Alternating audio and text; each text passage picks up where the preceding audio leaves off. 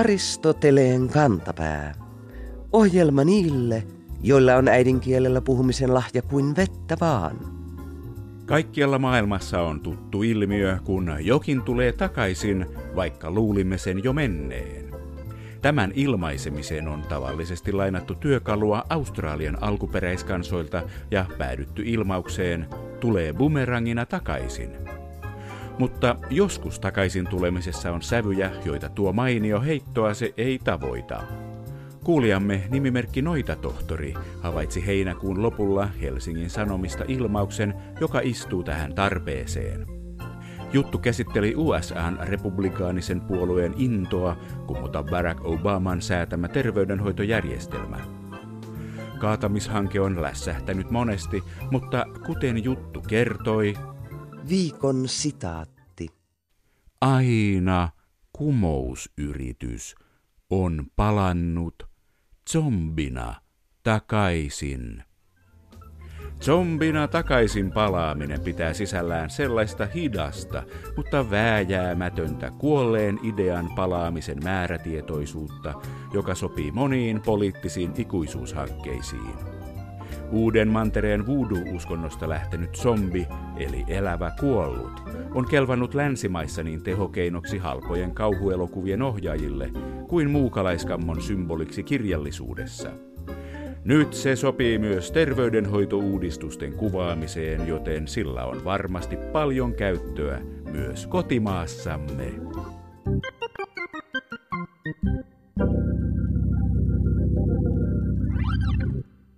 Suomalaiset ovat aina halunneet olla sivistynyttä kansaa, eikä mitään savupirttien nokinaamaista rahvasta. Meillä on Marttaliitto, jonka nimi oli alun perin Sivistystä kodeille. Meillä on Kansan sivistystyön liitto, Maaseudun sivistysliitto ja Työväen sivistysliitto. Meillä on monta sivistysyliopistoa, luimme pitkään sivistyssanakirjoja ja eduskunnassa on sivistysvaliokunta. Mutta mitä tämä sivistys on? Olen joskus koettanut kääntää sanan sivistys muille kielille, mutta siitä ei oikein tule mitään. Ruotsiksi Ruotsi-Suomi-suursanakirja tarjoaa käännöksen bildning, eli koulutus, tai civilisation, joka taas kääntyy suomeksi paremminkin sivilisaatio, kulttuuri, villin vastakohtana. Uusi Suomi-Englanti-suursanakirja antaa vastaukseksi cultural tai civilized, jotka suomeksi viittavat ihan eri asioihin, kulttuuriseen ja sivilisoituneeseen. Saksaksi tulos on die Kultur, eli suomeksi kulttuuri, ja ranskaksi sama Kultur. Eihän näistä mikään merkitse kunnon sivistystä. Sivistyshän on jotain laajempaa, jotain ylevämpää kuin mekaaninen opettelu, pelkkä kulttuurielämä tai sitä, että syö kypsennettyä eikä raakaa lihaa. Monessa yhteydessä sivistykseen liitetään henkinen, elinikäinen kasvaminen, mutta toisaalta varoitetaan myös siitä, että sivistys ei ole sama kuin viisaus. Akateeminen sivistys on vain ohut kerros kaiken päällä. Kielitoimiston sanakirja kiteyttää sanan laajemman merkityksen hienosti. Sivistys on henkistä kehittyneisyyttä ja kypsyyttä. Käsitehistoriaa tutkinut Tampereen yliopiston tutkijatohtori Heikki Kokko on tutkinut sivistyssanan ja käsitteen historiaa. Kysytään häneltä, ovatko vain suomalaiset sivistyneitä.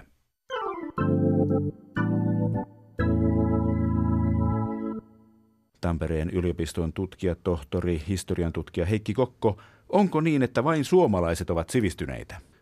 Kyllä ja ei. Siinä mielessä ei, että ainoastaan suomalaisia tai suomenkielisiä ei tietenkään voi pitää sivistyneinä, mutta toisaalta kyllä, jos asiaa lähestytään vain kielellisesti. Eli sivistys on esimerkki sellaisesta käsitteestä, jolla tosiaan ei ole ihan suoria vastineita missään kielessä. Eli sitä on vaikea kääntää. Sivistys yksilön viittaavassa muodossa on lähellä ruotsinkielen bildningia juuri ja saksankielen bildungia, mutta se ei kuitenkaan ihan täysin vastaa niitä. Milläkään näistä sanoista sivistykselle, bildungille tai bildningille puolestaan ei ole niiden merkitystä vastaavaa sanaa englanniksi. Ja tämä johtuu siitä, että monella tällaisella abstraktilla käsitteellä on niiden omaan yhteiskunnalliseen ja kulttuuriseen taustaansa liittyvät hienovaraiset merkityksensä. Ja tämän vuoksi myös periaatteessa sama sana voidaan ymmärtää eri kielissä eri tavoilla. Englannissa ja Ranskassa on aina tunnettu ylpeyttä juuri tästä sivilisaatiosta, mutta saksan kielessä sillä on ilmaistu vain jotain ulkonaista ja toisarvoista. Saksassa puolestaan on tunnettu ylpeyttä sivilisaation sijasta kulttuurista, ja Suomessa taas 1900-luvun vaihteessa suomenkieliset tunsivat monesti ylpeyttä sivistyksestään ja ruotsinkieliset puolestaan kulttuuristaan. Eli tällä tavalla leikillisesti sanottuna tai hyvin kirjaimellisesti katsottuna vain suomenkieliset ovat sivistyneitä, koska muissa kielissä ei ole sivistystä täysin vastaavia käsitteitä. Toisaalta suuri suomalainen tietosanakirja vuodelta 1988 välttelee sanaa. Löytyy sivilisaatio, mutta heti perään otetaan muina miehinä sivistyssana. Uusi tietosanakirja osa 18 Sat Spa vuodelta 1964 sanoi, että sivistys on sama kuin kulttuuri. Ei ole Suomessakaan sitten aina oltu ihan yksimielisiä siitä, mitä sivistys merkitsee. Sivistys sisältää paitsi kulttuuria, tiedon, mutta myös sydämen sivistyksen. Se on sisäistynyttä suurta inhimillisyyttä, kaikkia parhaita ihmisyyteen liitettyjä ominaisuuksia, vai onko? Mitä sivistys oikeastaan Suomessa tarkoittaa, Heikki Kokko? Asia voisi ehkä lähestyä pohtimalla, mitä sivistys tarkoittaa juuri nyt. Siihen ei tietystikään ole mitään yksiselitteistä vastausta, mutta esimerkiksi virallisella taholla eli kielitoimiston sanakirjassa sivistys jaetaan kahteen päämerkitykseen. Yksilöön ja kollektiivisen kokonaisuuteen viittaavaan merkitykseen. Eli sivistys voi olla ihmisen ominaisuus, mutta toisaalta sillä voidaan korvata kollektiiviset ilmaukset, kuten kulttuuri ja sivilisaatio. Kielitoimisto jakaa yksilöllisen sivistyksen vielä kahtia. Sivistys voi toisaalta tarkoittaa joko ihmisen omaksumaa oppia, tietoa tai taitoa, mutta toisaalta myös usein tämänkaltaisen kirjaviisauden vastakohtana ymmärrettyä viisautta tai henkistä kypsyyttä, eli juuri tällaista sydämen sivistystä. Ehkä ydin tässä on se, että sivistys on tällainen melko yleisesti kehitystä ja kehityksen tulosta kuvaava käsite. Tämmöinen tavoite, lopputulos, johon tähdätään. Kyllä. Kuka sivistyksen keksi, historian tutkija Heikki Kokko? Sivistys ei ole kovin vanha sana. Sitä ei ollut Mikael Agricolan 1500-luvulla luomassa vanhassa kirjakielessä. Sivistyksen keksi vuonna 1820 Reinhold von Becker, joka toimi Turun yliopistossa historian apulaisena. Ja Becker käytti tätä sivistyskäsitettä tuolloin julkaisemassaan Turun viikkosanomia sanomalehdessään, jossa hän kirjoitti Suomen historiasta. Eli hän kirjoitti tuolloin ensimmäistä kertaa kansan sivistymisestä ja tointumisesta muiden kansojen vertaiseksi. Ja sitten vähän myöhemmin vuonna 1822 Becker käytti sivistyssanaa kirjoittaessaan talonpoikaisten ihmisten tapojen ja käytöksen sivistämisestä ja myös puhumalla kansalle kertyvästä sivistyksestä. Eli jo Beckerillä oli mukana tämä sivistyskäsitteen kaksinaisuus, joka on läsnä vielä nykyäänkin. Sivistys viittasi sekä ihmiseen että kokonaiseen kulttuuriin ja sen kehitykseen. Becker keksi tämän sivistyssanan silloin 1820-luvulla, mutta ehkä ratkaisevampaa oli vielä se, että Elias Lönnrot otti sivistyskäsitteen käyttöönsä 1830-luvun lopulla. Hän oli suuri suomen kirjakielen auktoriteetti, ja hänen antamansa esimerkin kautta sivistyssanan käyttö yleistyy. Mihin sana sivistys pohjautuu? Lähteekö se latinasta civic ja tämmöinen sivilisaatio vai mistä? Aikanaan tällaisessa melko kansallisessa hengessä on esitetty, että sivistyssana pohjautuisi Keski-Suomen ja Länsi-Suomen murteisiin. Niissä vanhastaan esiintynyt sana sivistäminen ja sivisteleminen. Sillä on viitattu esimerkiksi jonkin pinnan viimeistelevän puhdistukseen tai pellavan harjaamiseen. Mutta todennäköisempää kuitenkin on, että sivistys on saanut näistä murresanoista vain joitakin vaikutteita. Keskeisiltä osiltaan sivistyssanan merkitykset ovat käännöslainaa muista kielistä. Vielä 1800-luvun alkupuolella suomen kirjakieli oli varsin kehittymätöntä ja siitä puuttui just tämänkaltaisia käsitteitä, joita muissa eurooppalaisissa kielissä oli paljon. Ja tämän vuoksi näitä sanoja oli vain yksinkertaisesti keksittävä. Sivistys otettiin käyttöön kääntämään juuri näitä ruotsin kielen sanoja building, kulttuur ja civilisation, jolla puolestaan oli juurensa saksan kielessä. Sekä Becker että Lönnrot käyttivät sivistyskäsitettä viittaamaan kaikkiin näihin ruotsin sanoihin. Sivistyssanan ulkonaisen asun perustana puolestaan oli Suomen vanhassa kirjakielessä ja Agricolan ajoilta asti olleet raamatulliset siviä ja siveä-sanat, jotka merkitsevät tuolloin ihmisen käytökseen viitaten hiljaista, rauhallista ja hyvää. Voidaan sanoa, että sivistyskäsite syntyi ja muotoutui sieltä 1820-luvulta lähtien tällaisessa varsin monikielisessä ja monikulttuurisessa tilassa. Sitten taas näiden siviä ja siveä-sanojen vanhoja sanakirjakäännöksiä esimerkiksi 1700-luvulta on tällaiset vanhat latinan kielen sanat, jotka pohjautuvat tämmöiseen civilis-sanaan. Eli tässä mielessä tässä suomen kielen sivistyssanassa on tietty yhtymäkohta myös sinne latinaan. Eli jos siviliksellä ajatellaan, että se on merkinnyt tämmöistä kansalaisuutta, mutta myös hyvää käytöstä, niin tämä suomen siveä käännös latinaksi on painottanut tätä kohteliasta käytöstä. Kyllä joo, ja sivilissanan taustallahan on myös sitten tämä, nämä muiden kielten tärkeä kulttuurikäsite, tämä sivilisaatio, mikä myös sisältyy tähän sivistyskäsitteeseen. Otettiinko sana sivistys ilolla vastaan heti sen keksimisen jälkeen, historian tutkija Heikki Kokko? Sivistyskäsitteen käyttö alkoi silloin 1820-luvulla, mutta varsinaisesti se yleistyi vasta 1800-luvun puolivälin aikoihin. Ja siinä on aika erikoinen juttu se, että koko käsitettä ei edes määritelty julkisesti ennen sitä 1800-luvun puoliväliä. Ja tämä johtui siitä, että sivistyssanaa käytti aluksi pitkälti suomea osaava ruotsinkielinen oppineisto, joka ymmärsi käsitteen tavallaan sen ruotsinkielen luokitusten kautta. Eli sivistys oli heille bildningiä, kulttuuria ja sivilisasuunia, eikä sitä tarvinnut sen kummemmin pohtia. Sivistyksen käyttö yleistyi 1800-luvun puolivälissä osana tämmöistä nuoren oppineiston fenomaanista innostusta. Eli ruotsinkielinen bildning oli keskeinen käsite kansallisfilosofi J.V. Snellmanille, joka puolestaan innosti nuoria ylioppilaita viljelemään suomen kieltä.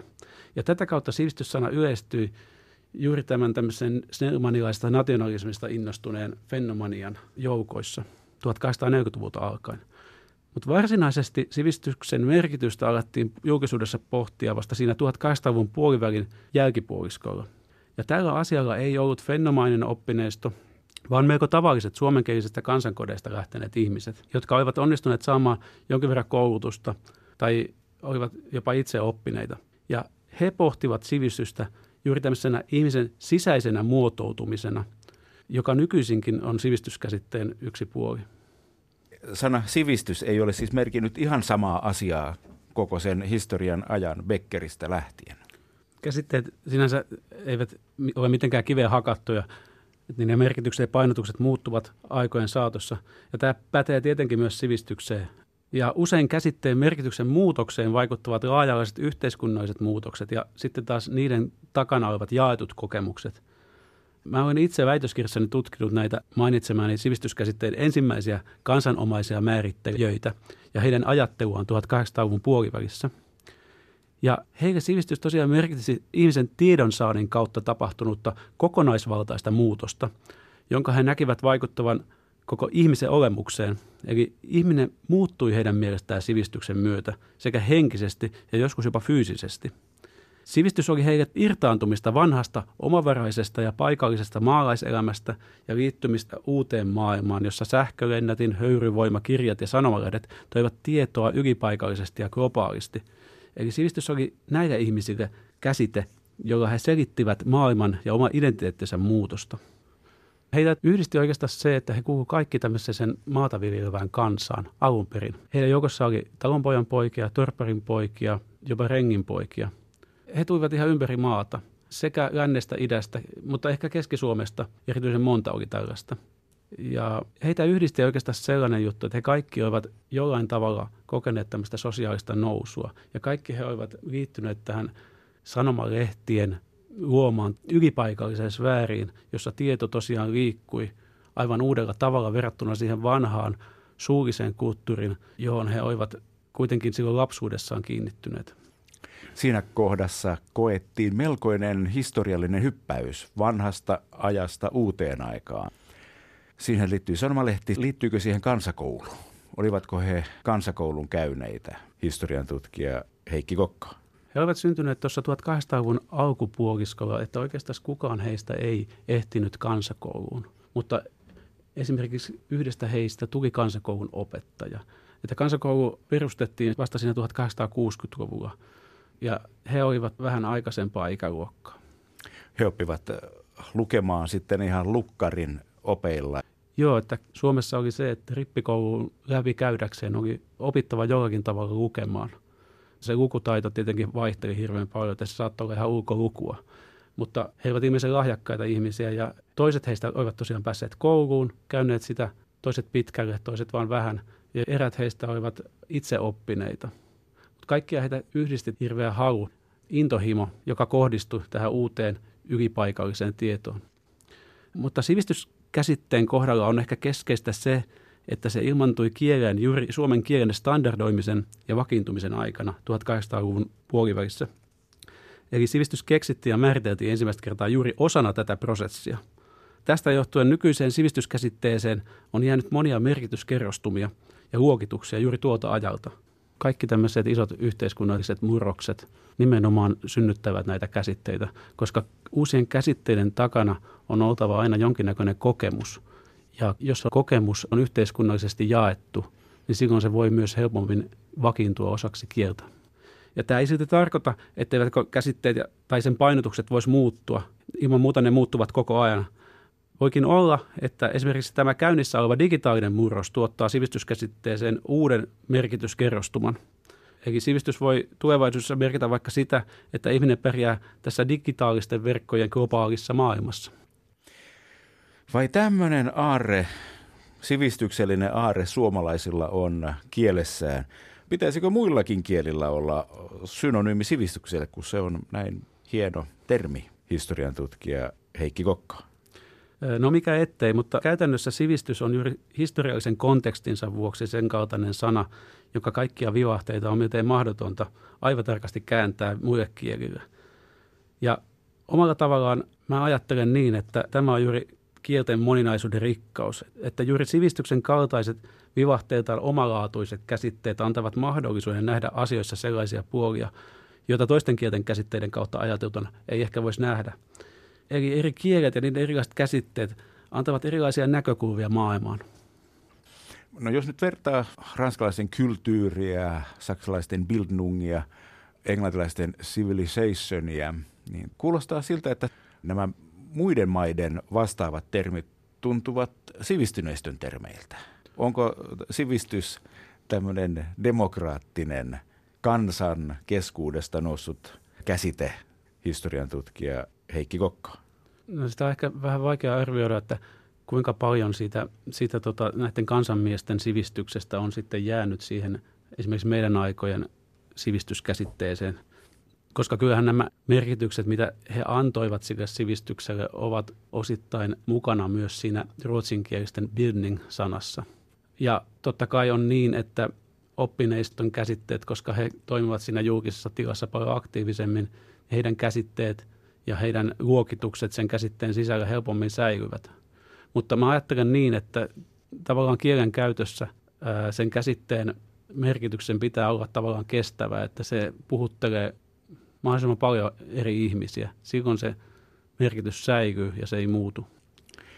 Mutta Suomessa on ehkä semmoinen erityinen tilanne, koska täällä tämmöinen yhteiskunnallinen muutos modernisaation myötä tapahtui tosi nopeasti. Täällä oltiin vielä 1800-luvun puolivälissä tosi köyhissä olosuhteissa ja 100 vuotta myöhemmin voitiin alkaa puhua ensimmäistä kertaa hyvinvointivaltiosta.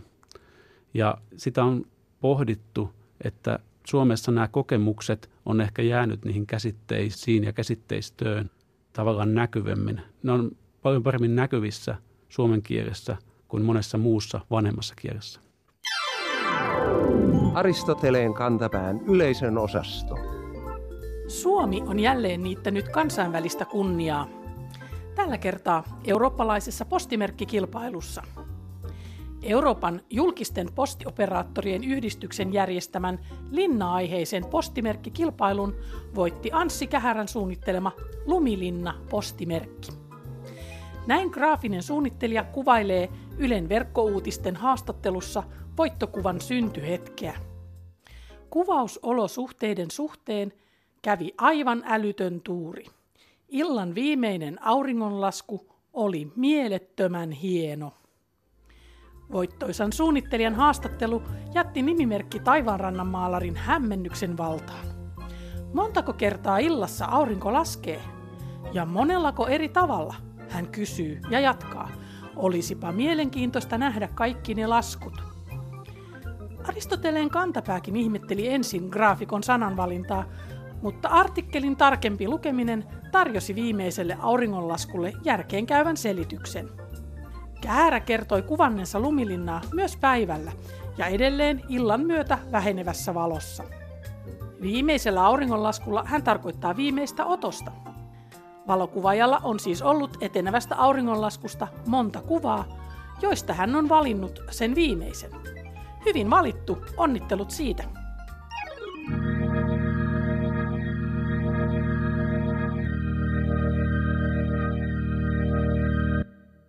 Samankaltaiset sanat menevät puheessa helposti sekaisin. Tarinan mukaan Pekka Tiilikainen selosti vuonna 1960 Mannerheimin ratsastajapatsaan paljastusta ja puhui patsastajaratsaasta eikä ratsastajapatsaasta. Eikä kyseessä tarvitse aina olla pitkä yhdyssana. Aristoteleen kantapään ystävien sosiaalisen median ryhmän jäsen Mika V. löysi syyskuun puolivälissä MTV3 nettisivujen urheiluosastolta tällaisen harhautuman. Juttu käsitteli autoilija Valtteri Bottaksen sopimusta uuden automerkin kanssa. Jutun mukaan sopimus oli viikon fraasirikos. Hänen mielestään jääväämättä edessä jossain vaiheessa. Ryhmän jäsen Timo R. mietti kommentissaan Mikalle, että taitaa olla jäävi vääjäämään. Aristoteleen kantapään sanamerkitysten päälajittelija on samaa mieltä. Nyt on autoilutoimittajalla menneet sekaisin teon sanat jäävätä ja laatusana vääjäämätön. Sekannus voisi olla hassu, mutta kyseessä on ammattilaisen kirjoittama teksti, jossa hän sekoittaa merkitykset, osoittaa esteelliseksi ja väistämättä peruuttamattomasti. Niinpä tuomitsemme skribentin syylliseksi lukijoiden elämän sekoittamiseen ja määräämme hänet osallistumaan kuunteluoppilaana lähimmän yliopiston oikeustieteellisen laitoksen kurssille yritystoiminnan sopimusoikeus ja riskit niin, että oppii vääjäämättä, mitä jäävääminen merkitsee. Viikon sitaattivinkki. Kielenkäyttö sujuu mukavammin, kun veri kiertää ja keuhkot saavat happea. Ei siis ihme, että Kielikeskuksen sanakirjan toimituksen valitsema lokakuun sana on kuntoiluportaat. Näin toimitus valottaa sanaa. Syksyisin suomalaisilla on tapana hakeutua uusien harrastusten pariin. Erilaisten kurssien ohella suositaan ulkoilua ja omatoimista liikuntaa. Tänä syksynä siihen on suotu mahdollisuus kuntoiluportaissa eli kuntoportaissa, joita on rakennettu monille paikkakunnille, erityisesti täyttömäkiin. Parhaassa tapauksessa portaiden läheltä löytyy vielä ulkokuntosalikin. Kuntoiluportaat rakennetaan niin leveiksi, että niissä mahtuu ohittamaan ja kulkemaan vastakkain. Rappusissa on siis ikään kuin kaistat ylös ja alaspäin. Tavallisissakin portaissa liikkuminen nostaa sykettä ja kohottaa kuntoa. Kuntoportaissa askelmia on keskimäärin 200, joten portaiden nousu päästä päähän vastaa kiipeämistä kerrostalon ties monenteenko kerrokseen. Aerobinen kunto nousee ja lisäksi porrasjuoksun kerrotaan kiinteyttävän tehokkaasti pakaralihaksia. Ei siis muuta kuin innolla kuntoilemaan portaisiin ja tuntemaan, miten kunto kasvaa portaattomasti.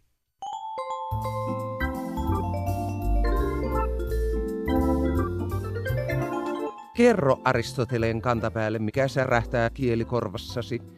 Tee se internetissä. Osoitteessa www.yleradio1.fi/Aristoteles tai lähetä postikortti PL 58 00024 Yle. Aristoteleen kantapää selvittää, mistä kenkä puristaa.